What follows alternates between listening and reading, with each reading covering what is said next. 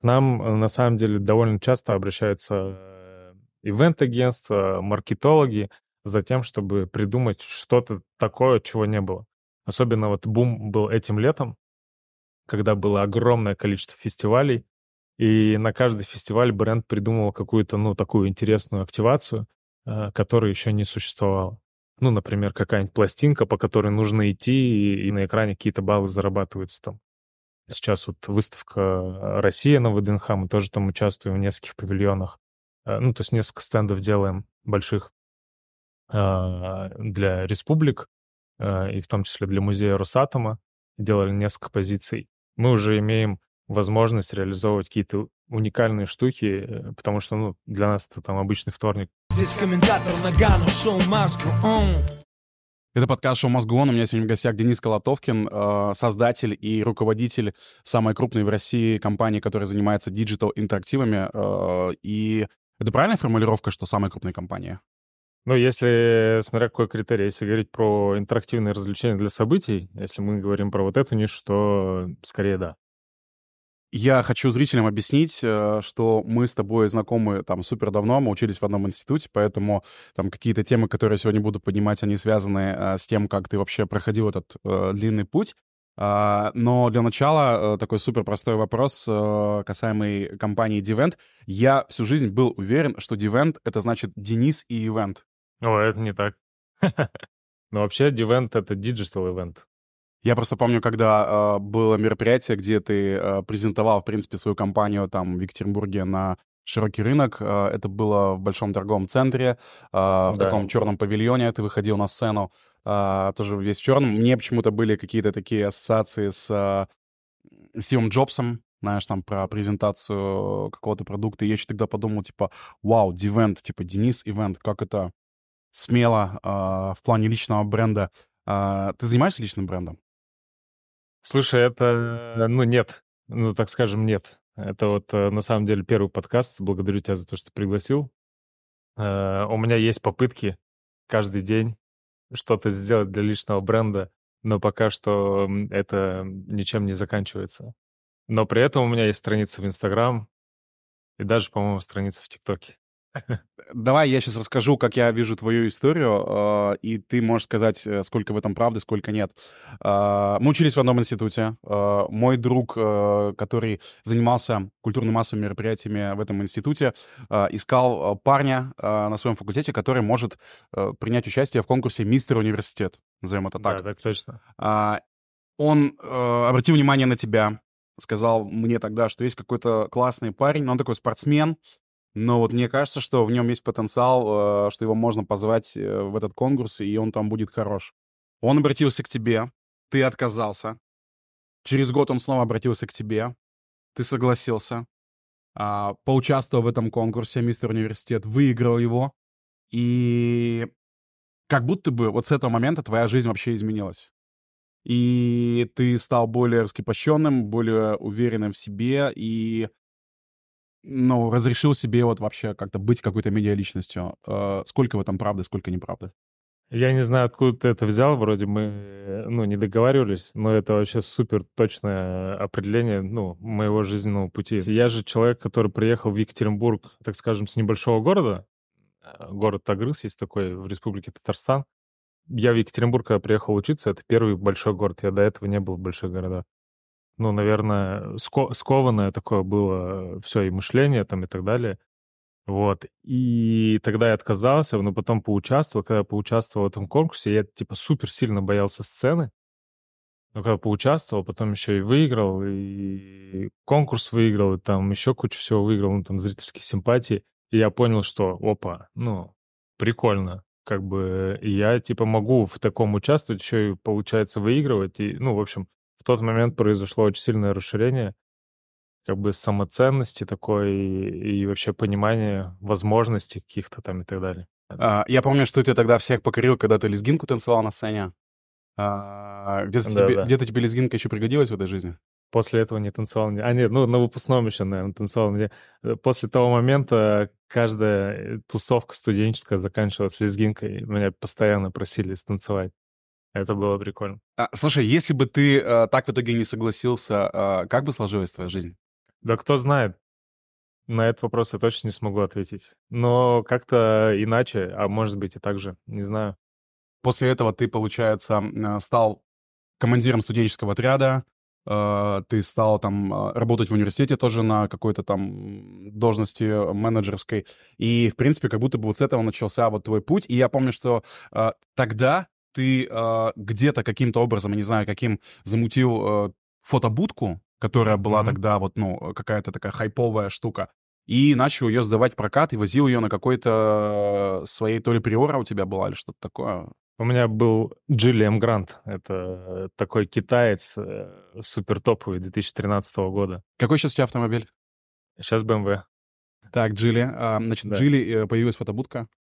Слушай, ну, э, в тот период, ну, ты, во-первых, я респектую тебя за твою чуткость, потому что ты реально, ну, очень сильно круто увидел, потому что когда я прихожу к, к психологам там и разговариваю о них о прошлой жизни, а, а, а, одна из таких триггерных точек, которая действительно меня поменяла, это был мистер Ургупс в университете, а затем это были студенческие отряды тоже в университете, ну, там у меня, ну, я, в принципе, довольно трудолюбивый человек, и для меня студенческие отряды — это такая была форма совмещения э, какой-то реализации. В общем, я не видел себя ни в чем другом. В правкоме еще, кстати, видел, но у меня там товарищ, как известно, был председателем, поэтому э, с ним конкурировать я не хотел. Ниша была занята. Да, ниша была занята, собственно, я пошел в открытую. По поводу фотобудки, я уже закончил все, я передал, ну, как бы уже не занимался отрядами на тот момент. Э, я уже даже женился, только женился, мы жили в общежитии с супругой, я учился в аспирантуре, при этом работал в университете э, на должности в управлении по внеучебной работе. И действительно был момент, когда я ну, начал думать, а что делать? Ну, типа, что дальше делать? Как бы есть вариант э, пойти в университет, потому что там рисовали мне очень классные карьерные лифты. Есть вариант пойти на железную дорогу? Да, был вариант пойти на железную дорогу. Потому что мы учили в дорожном университете. Да-да-да. Но э, в тот момент я увидел там, после свадьбы моего брата, я познакомился с девочкой из Сургута, э, Pixbox. Э, у нее такой бренд был, она только там, она дизайнер, нарисовала фотобудку такую красивую. Я говорю, слушай, говорю, и мне стало интересно, давай, говорю, я, ну, такую же сделаю в Екатеринбурге. И все, за какие-то деньги у нее купил чертежи, в общем, заказал там оборудование. Это обошлось, как сейчас помню, э, ну, где-то в тысяч, там, 80-100 Ну, это приличные деньги по тому времени, Да, нет? очень серьезные деньги. И, в общем, я... Это было в марте. Ну и все, вот собрал, в общем, ее в общежитии номер 5 у Уральского университета путей сообщения, и оттуда же начал возить на своей, на своем классном китайском автомобиле. Джиллиам Грант новый.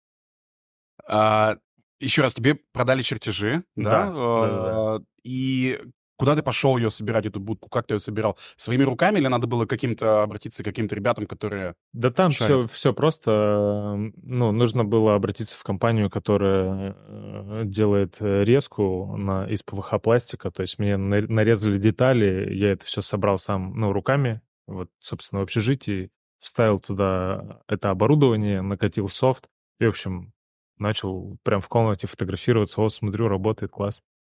А, и дальше стал вопрос, что с этим делать. Вот. Эм, я помню свою первую продажу.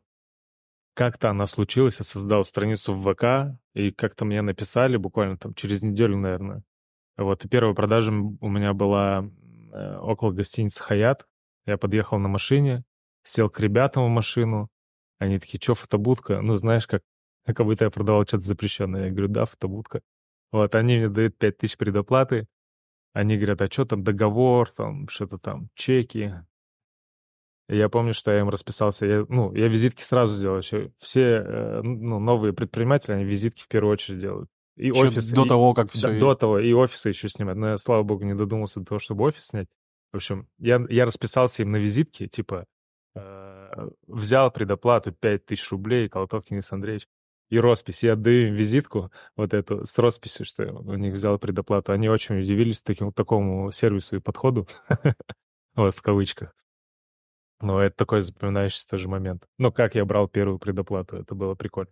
Чем закончилась судьба вот этой самой первой фотобудки? Она сейчас есть где-то у тебя на складе, ты ее продал, она реально еще до сих пор работает или нет? Оборудование от нее работает, как ни странно, потому что там хороший принтер японский DNP, вот они работают, но уже оболочки, конечно, нету. Ну, то есть э, и компьютера нету, потому что компьютер я на тот момент взял... У меня у самого ноутбука не было. Э, был ноутбук моей супруги, Анжелики. Я у нее взял этот ноутбук, на него накатил программу. В общем, так это было. Да. А можно сказать, что именно с этой фотобу- фотобудки вообще начался Дивент? Да, сто процентов, сто процентов, сто процентов. Э, с этого все началось. Примерно через месяца четыре, как только ну, вот я это сделал, я вышел на доход, который равен там, ну, среднему доходу в Екатеринбурге. То есть мы однажды с женой посчитали, ну, вот прошел, вот буквально в марте мы там эту штуку сделали, прошел июнь или июль, а я всегда считал расходы и доходы. Ну, то есть для меня это там обязательно какая-то штука. И мы посчитали расходы, я смотрю, мы 100 тысяч потратили в этом месяце. Я говорю, как? Ну, типа... Типа они были, да? 100 тысяч. Откуда? Ну, откуда у нас расходов на 100 тысяч? при том, что у нас аренда общежития там 300 рублей в месяц там. В рестораны мы еще не ходили, ну, то есть откуда 100 тысяч? И вот да, я очень удивился, понял, что доходов было тоже примерно около этого.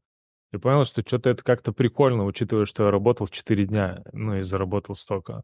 Ну, там, условно, в 4 выходных что-то выехал на свадьбу. Ты сам приезжал, ставил фотобудку, сам, сам да, стоял, да. встречал гостей, да? Обязательно, да, конечно. Это красиво. Так, и когда ты понял, что можно уже кому-то другому это доверить? Слушай, это был долгий период, потому что я работал в университете, и это была скорее подработка. Ну, то есть э, вообще вся эта история с фотобудкой — это такое хобби для того, чтобы, ну, где-то, ну, еще зарабатывать на стороне. Я к этому очень долго не относился серьезно. Ну, то есть вообще это как бизнесу, там, для меня это, ну, не называлось стартапом, там, и так далее. Это такое хобби, которое приносило какой-то дополнительный доход. Поэтому очень долго у меня не было никаких там людей, сотрудников. Э, но первый раз, наверное, я не помню, по-моему, вот э, какой-то Новый год мне нужно было поехать в Казахстан встречать Новый год, а были заказаны Новый год. Э, был такой Макс, чувак, который был как раз последователем стройотрядов у меня в университете. Я говорю, Макс, можешь Новый год поехать? Ну, я ему все объяснил, он поехал. Я первый кайф-то получил, ну, типа, я праздную Новый год в Казахстане, а в это, и в этот момент я заработал денег. Вот, это было, ну, для меня что-то раз, и подрасширилось, э, подрасширился мир в этот момент. Вот, это было прикольно. Э, вот, наверное, тогда я что-то понял. Ну, еще очень долго у меня не было, ну, сотрудников. Первые сотрудники, наверное, появлялись в 2018 году. И вообще, ну, если говорить как бизнес, да, ну, наверное, все-таки 2019 год можно отчитывать, э, ну, как бы историю бизнеса. До этого это все-таки был такой, ну, непонятный... Приработок просто для Да, себя, приработок, да. такое хобби там, и так далее. Как ты начал искать вот самых первых своих клиентов? Ну, вот ты говоришь, что у тебя в ВК, да, появилась mm-hmm. страничка, а дальше? Это тоже очень прикольная история. А, лайфхак. Сейчас этим лайфхаком не воспользоваться, потому что так, по-моему, уже не работает. А, естественно, я не понимал, как искать клиентов. Ну, то есть я понимал, что да, как бы это все про свадьбы. Ну, то есть я тогда даже не представлял, что есть корпоративный рынок, в котором мы сейчас работаем. То есть сейчас для нас рынок свадеб — это, ну, меньшая аудитория. Вот, в основном это корпоративные клиенты, маркетинг там и так далее. Как я действовал? Я заходил в группу к ведущим. У каждого ведущего раньше страница, э, Инстаграма еще не было, страница в ВК была. И это прям такое, ну, как сообщество сейчас называется. Группа ВК? Ра- да, раньше были группы ВК у ведущих. У меня тоже была. И, и у тебя тоже где-то, была. где-то она висит. Вот. И раньше почему-то лиды, они прям писали на стене, типа, а у вас свободна такая-то дата? Вот. И вот и когда заходишь к какому-то ведущему, вся стена была усыпана запросами. Типа сейчас такого нету. Вот раньше такое было. Помнишь такое? Да, да, я, я даже, слушай, я даже помню вот такую историю, что я как-то э, заметил, что моим э, потенциальным заказчикам, которые в моем, в моем сообществе на стенке пишут «Руслана, свободны ли вы такого-то числа?» Как будто бы не было директа, что ли. Почему люди писали на стенках, я не помню. Э, начал писать другой ведущий. И я не помню, как я это вообще промониторил, но я в какой-то момент прям отчетливо это понял, что он прям пишет всем. Да. Я ему написал в личку, типа, какого хера, чувак, ты так делаешь? Типа, вроде, это что, нормально или нет, как ты считаешь? Вот, э, на что он мне сказал, блин, чувак, сори, ничего личного, это просто бизнес, это пишу не я, это как какая-то приложуха э, для ВКонтакта пишет от меня вот всем тем, кто пишет на стенках. Приколись. Он тебя обманул, скорее всего. Может быть. Да, ну и вот, это типа был супер крутой лайфхак, когда ты заходишь в группы к ведущим, и там лиды, они вот, ну как бы, вот они. Ты понимаешь, какая дата, что будет там и так далее. То есть там прям запрос, а свободно ли у вас там 25 июля, а свободно ли у вас 10 июня. И ты, ну, я прям, ну, писал, типа, этим людям, ну, заходил в каждому ведущему нашего города, видел нам молодожен там и так далее. Ну, кто там запрашивает обычно? Организаторы, там даже организаторов не было, это прямые люди, вот, прямые клиенты, что называется. И все, собственно, я им писал и говорил, что вот есть такой проект, вот ссылки, вот фотографии, будет прикольно. И так получал первые заказы, причем, ну, их было очень много, этих заказов. Ну, то есть сейчас такого нету. Я раньше мог за вечер, за пятницу объехать три свадьбы подряд. Ну, то есть я прям с одной на другую там. Начинается все там с какой-нибудь регистрации в 3 часа, с 3 до 5 отработал на другой, с 6 там до 8 уже на третий, и там с 10 до 12 ну, там, на второй и на третий 10 до 12. Получается, что вот когда ты впервые э, в новогоднюю ночь, находясь в Казахстане, получил деньги э, благодаря тому, что э, с фотобудкой был твой товарищ, ты понял, что это определенная бизнес-модель, которая позволяет тебе, да, там, заниматься чем-то другим, а не, а не стоять непосредственно у интерактива. И вот что было следующим шагом? То есть вот когда ты нам начал либо какие-то другие интерактивы э, докупать, либо там какую-то команду формировать, вот что, э, что изменилось? Таким тоже переходным моментом был э, для меня открытие корпоративного рынка. Ну, что есть такой корпоративный рынок. Как случилось? Ну, я вообще фанат э, различных интерактивных штук. Ну, то есть мне в целом нравится что-то необычное, что-то новое, какое-то новаторство. То, чего не было никогда. И наша компания всегда этим отличалась. Мы все, что у нас появлялось, вот у нас сейчас около 100 позиций, это всегда что-то новое для рынка. Ну, то есть ни разу мы э, так не сделали, чтобы повторить. И что было? Я увидел такую идею, до сих пор у нас эта позиция есть, Mesh Machine называется. Это такой э, music box, мы его называем сейчас. Э, это музыкальный интерактивный диджейский стол, диджейский пульт такой. И мне эта штука понравилась, это делают эстонцы, делали. Собственно, я у них купил эту штуку, как сейчас помню, 1300 она стоила. Вот, привез в Екатеринбург.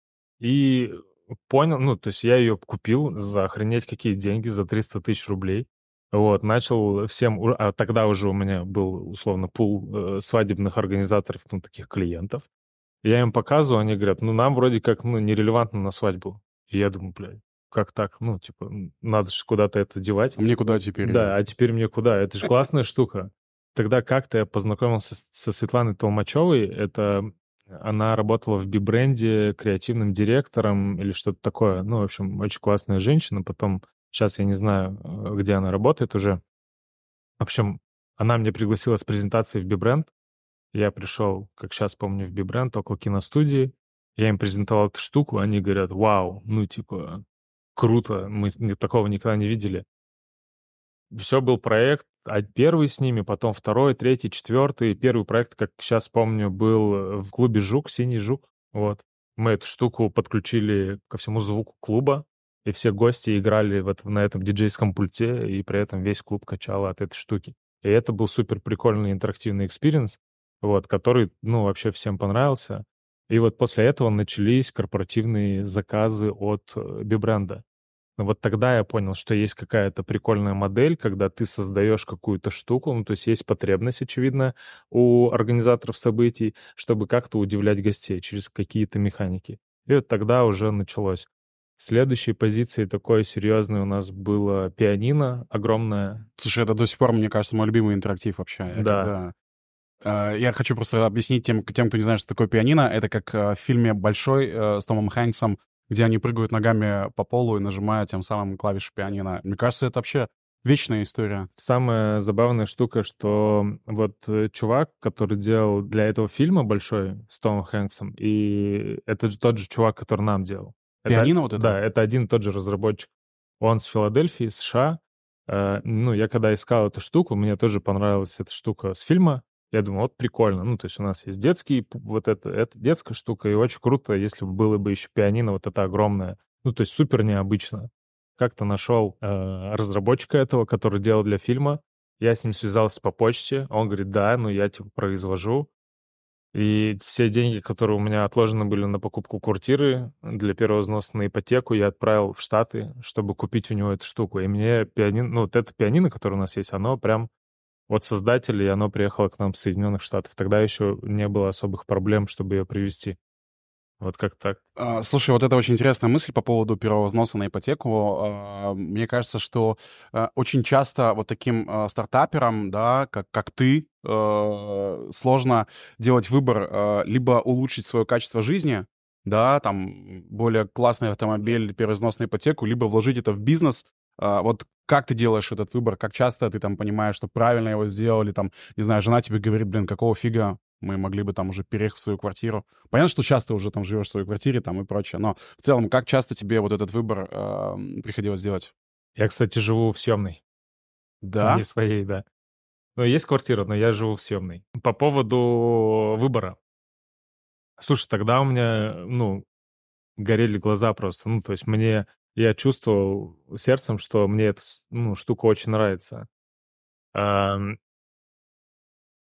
ну, я, я не помню там свой ход мысли, но я помню, что вот это, типа, очевидный выбор. Ну, то есть я...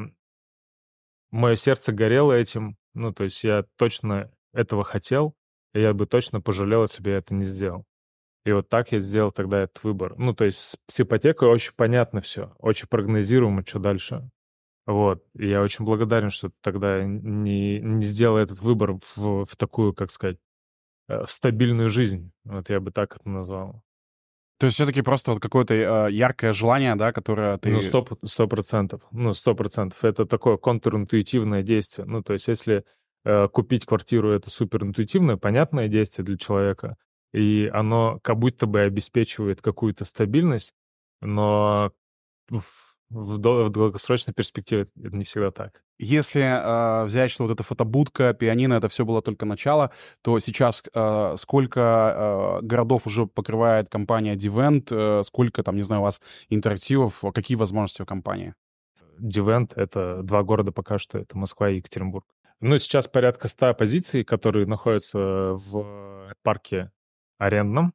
Все, что есть сейчас в Дивенте и в аренде, это все, собственно, разработка, кроме нескольких позиций, буквально пианино, о котором мы говорили ранее, э, Music Box, о котором тоже говорили ранее. Э, все остальные там софт везде наш. Ну, то есть мы его не покупали где-то. Это полностью наша разработка можно расценить это как некий там комплимент, но вот я тебе скажу просто вот реально как есть. Я помню, что когда а, у тебя вот стартанула компания Devent твоя, и это уже было понятно, что там какие-то есть удачные кейсы, что что-то получается, а, я помню, что а, ты тогда где-то там незадолго до этого там женился, у тебя супер красивая жена, а, она певица, а, и мы тогда еще как будто бы мало, мало где-то бывали за границей, и ты где-то был на Бали, где-то там у вас там такие съемки, а, вы едете на мотоцикле, и я просто думаю, такие, вау, ну, типа, я думаю, просто какие-то идеальные, идеальная пара, просто ребята с обложки, ну, типа, которые какие-то просто, вот, знаешь, настолько глянцевые, что, ну, как-то, как будто бы это как-то несовместимо с жизнью. Что за вот этой инстаграмовой картинкой кроется? А, ну, все, что является картинкой, это, конечно, как это сказать, э, заслуга моей супруги, вот, которая является таким идейным вдохновителем к созданию таких вещей. Немножко занимается твоим личным брендом. Она скорее своим занимается, вот, а я тут подключаюсь иногда и рядом стою. Что касается того, э, того ролика с Бали, это съемка клипа первого. Эм, это был 20 год, такая зима 2019-2020, январь, наверное, 2020. Э, она там как раз беременная, вот мы ждали ребенка. И это, да, съемка клипа была. Э, там еще Рилс этот залетел на что-то сколько-то миллионов. В общем, это, да, прикольно было. Вот. Э, но всякое бывает, конечно. То есть у нас в взаимоотношениях всякое бывает. Ну, если говорить про, про уж картинку, и многие говорят, что наши отношения похожи на какие-то супер идеальные. Но супер идеального, мне кажется, ну, не, не бывает ничего. У нас один из самых сложнейших наших кризисов, который был, в отношениях, он был буквально вот последней осенью, год назад. У вас уже как раз родился ребенок, да, на тот момент? Конечно, у нас уже ребенок был, поэтому всякое бывает. Что Слушай, касается... Что за, что за кризисы у всех именно после того, как родился ребенок? Есть как бы кризис первого года, вот, но там у нас как бы это не относится к первому году. Вот, первый год у нас все хорошо было как раз-таки.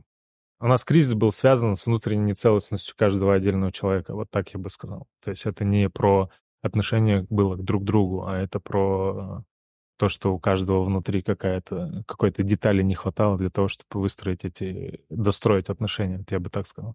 Ты говоришь, что там были разные кризисы и так далее. Как вы из них вышли? Ну, то есть а, а, о чем вы договорились? Есть у вас какие-то там, не знаю, знаешь, там а, семейные какие-то вот ценности, которые вы там, ну, не то чтобы прописали от руки, но хотя бы мысленно? Слушай, мы вышли благодаря нескольким вещам. Ну, во-первых, разговор с признания проблемы. Ну, как бы первое, что мы сделали, это признали, что какое-то дерьмо случилось. Работа с психологами и, наверное, самое эффективное, что нам помогло, мы поехали на ливинг. Это ливинг — это такое мероприятие практики, которое проходит 6 дней. Э, мы поехали на ливинг про отношения, мы поехали туда вдвоем. Э, там мы поняли, про что это на самом деле. Про то, что любые вот такие передряги — это про внутреннюю нецелостность. Ну, то есть любая реакция на как бы партнера — это из внутренней нецелостности. И поработав с этими штуками, мы смогли потихоньку потихоньку начинать слышать друг друга, слушать друг друга, с уважением друг к другу относиться и, в общем... А, семейный психолог а, — это вот история, когда, а, как в кино, вы вдвоем на одном диване напротив психолога, который общается с вами вместе сразу же? Не, не совсем. Мы к семейному не ходили. А по отдельности. Ты? По отдельности. Я ходил к своему, рыдал. Она к своему.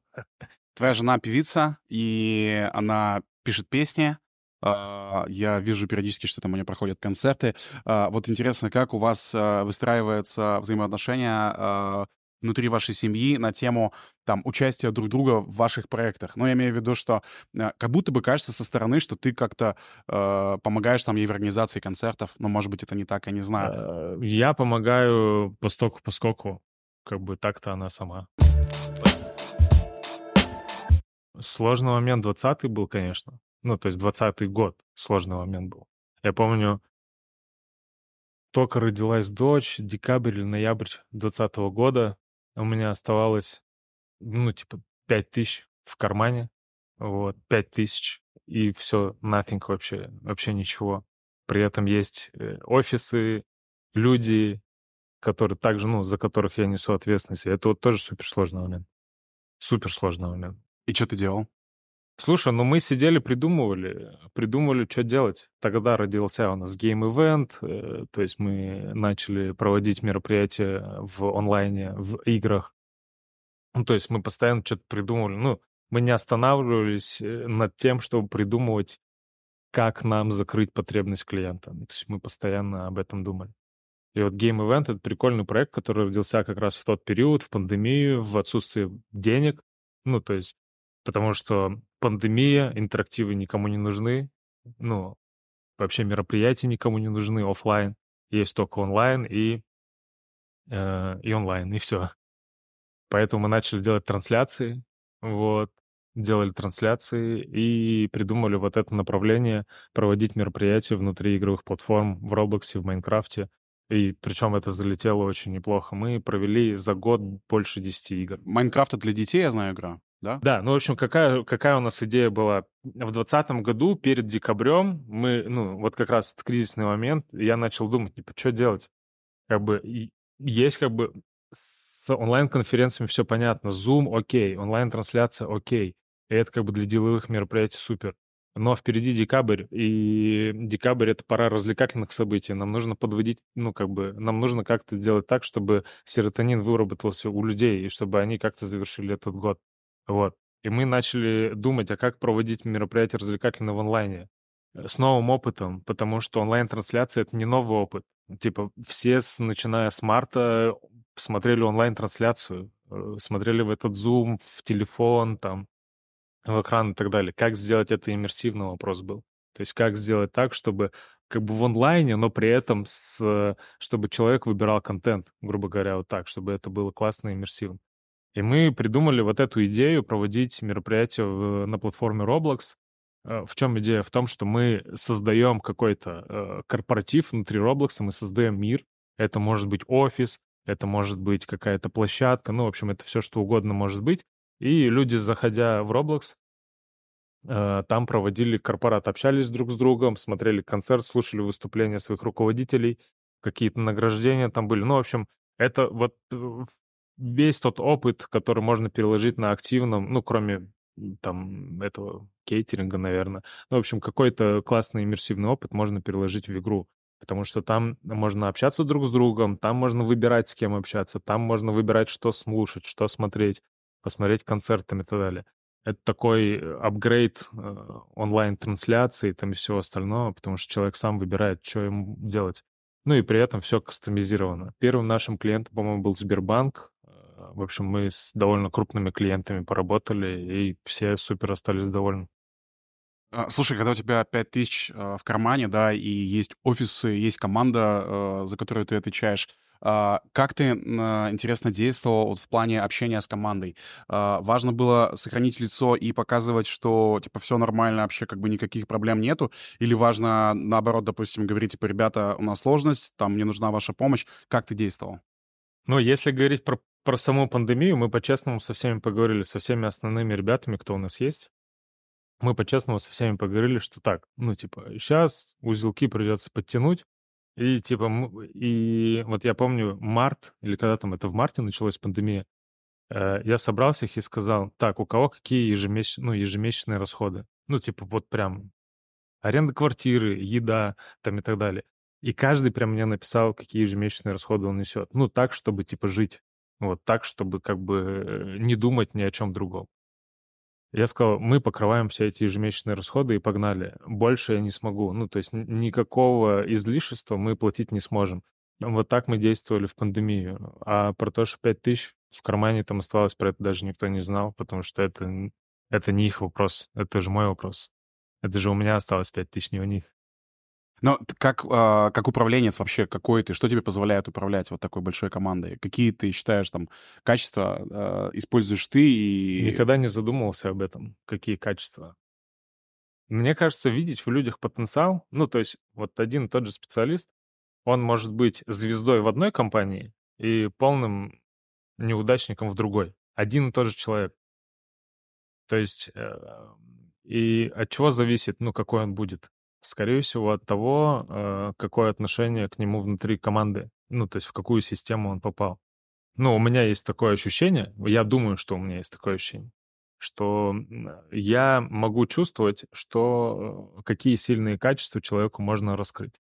Вот, к примеру, у нас э, сейчас пришел управляющий в Екатеринбург, и я понял, что, ну, типа, все окей, но где-то ему не хватает э, управленческих именно навыков. С э, ноября этого года он, он у нас учится на мини-MBA. Это вот наш, наша инвестиция в его прокачку.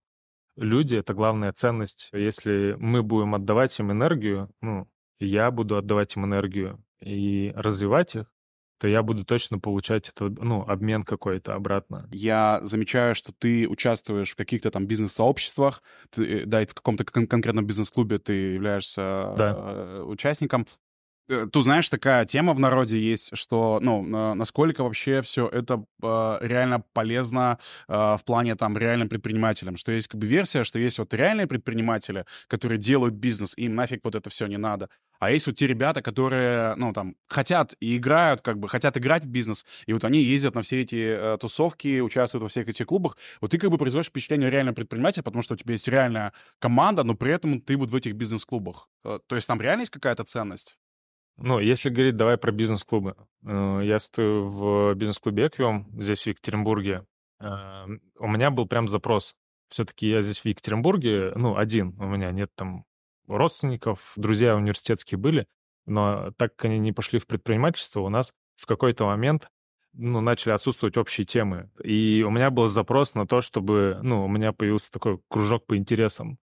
Естественно, я пошел в бизнес-клуб, вот, прошел, не с первого раза, кстати, туда попал, со второго первый раз мне первый год не хватило, ну, э, показателей, так скажем, проходных. Там надо показать тебе да, свою да, выручку? Или да, да, да, там по выручке был один из критериев, это какая у тебя выручка. Вот, уже на следующий год я прошел, и это как банка с огурцами. Ну, то есть есть банка с солеными огурцами, когда ты, даже если ты не соленый, попадая туда, ты станешь соленым. Вот в бизнес-клубах, мне кажется, такая же история работает.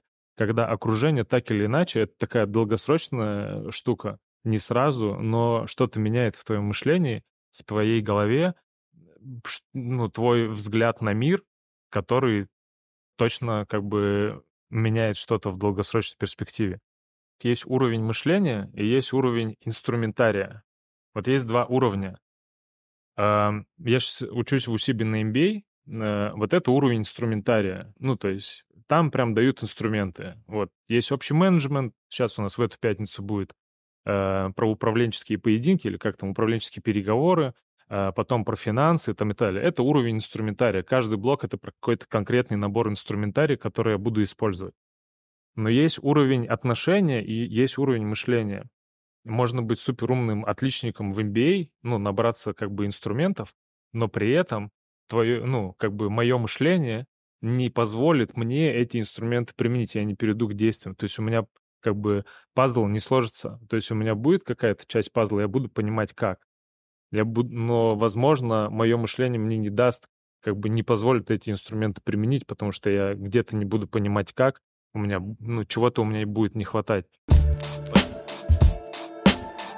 Недавно я понял, знаешь, какую штуку, что секрет того, почему Дивент стал Дивентом, это то, что когда-то я выезжал на мероприятие в рубашке, ну, в смысле, я вот ехал с фотобудкой, знаешь, я брал с собой костюм, рубашку, галстук, брючки, ботинки, и это все брал отдельно. Я, естественно, никогда не опаздывал, ну, то есть я приезжал, заранее все монтировал, и за час до мероприятия я вставал в отглаженной рубашке, галстуке, брюках и ботинках. И я понял, что, ну, вот в этом, типа, секрет на самом деле. Вот просто в рубахе и в чистых, там, ботинках. Ну, секрет того, что мы стали дивентом. И я понимаю, что сейчас этого не происходит. Ну, то есть мои сотрудники не берут, там, рубашку с собой. Это мы сейчас тоже изменили. Короче, давай так, чисто сердечное признание. У нас был такой, э, такой кризисный момент. Э, кризисный в каком, в каком смысле? что действительно качество немножко подупало, только потому что основная команда тех людей, которые умеют, знают и шарят, она была задействована в суперкрупном проекте. Спортивный проект у нас в Екатеринбурге этим летом был, где мы были основным подрядчиком. У нас было больше 50 зон на шести объектах, и мы полностью весь объем закрывали. Для нас это там гигантский объем, Э, слава богу, там, ну, мы отработали супер шикарно, классно, там и так далее. Но при этом есть жертва. Мы начали это исправлять. Вот, собственно, благо у нас есть очень классный управляющий, который взялся за это. Мы взяли нового технического директора с новым взглядом, свежим, в общем, с сознанием дела. Начали обучать команду, то есть сейчас все окей. В Москве было и так все прекрасно. Если что-то мы сделали не так, мы это всегда признаем. То есть ни разу у нас не было неадекватности в отношении к обратной связи. Во-первых, мы практически всегда возвращаем 100%. Мы как бы, если мы понимаем, что услуга не отработана так, как нужно, мы очень часто возвращаем все, все деньги. Такие случаи были, я надеюсь, что они в прошлом. Вот мы каждый раз работаем над ошибками, каждый раз. Как правило, такие вещи, ну, вот косяки, условно их назовем так, они всегда на очень простых позициях типа фотобудки там. Еще ни разу не было такого, чтобы на сложном проекте мы как-то повели себя не так.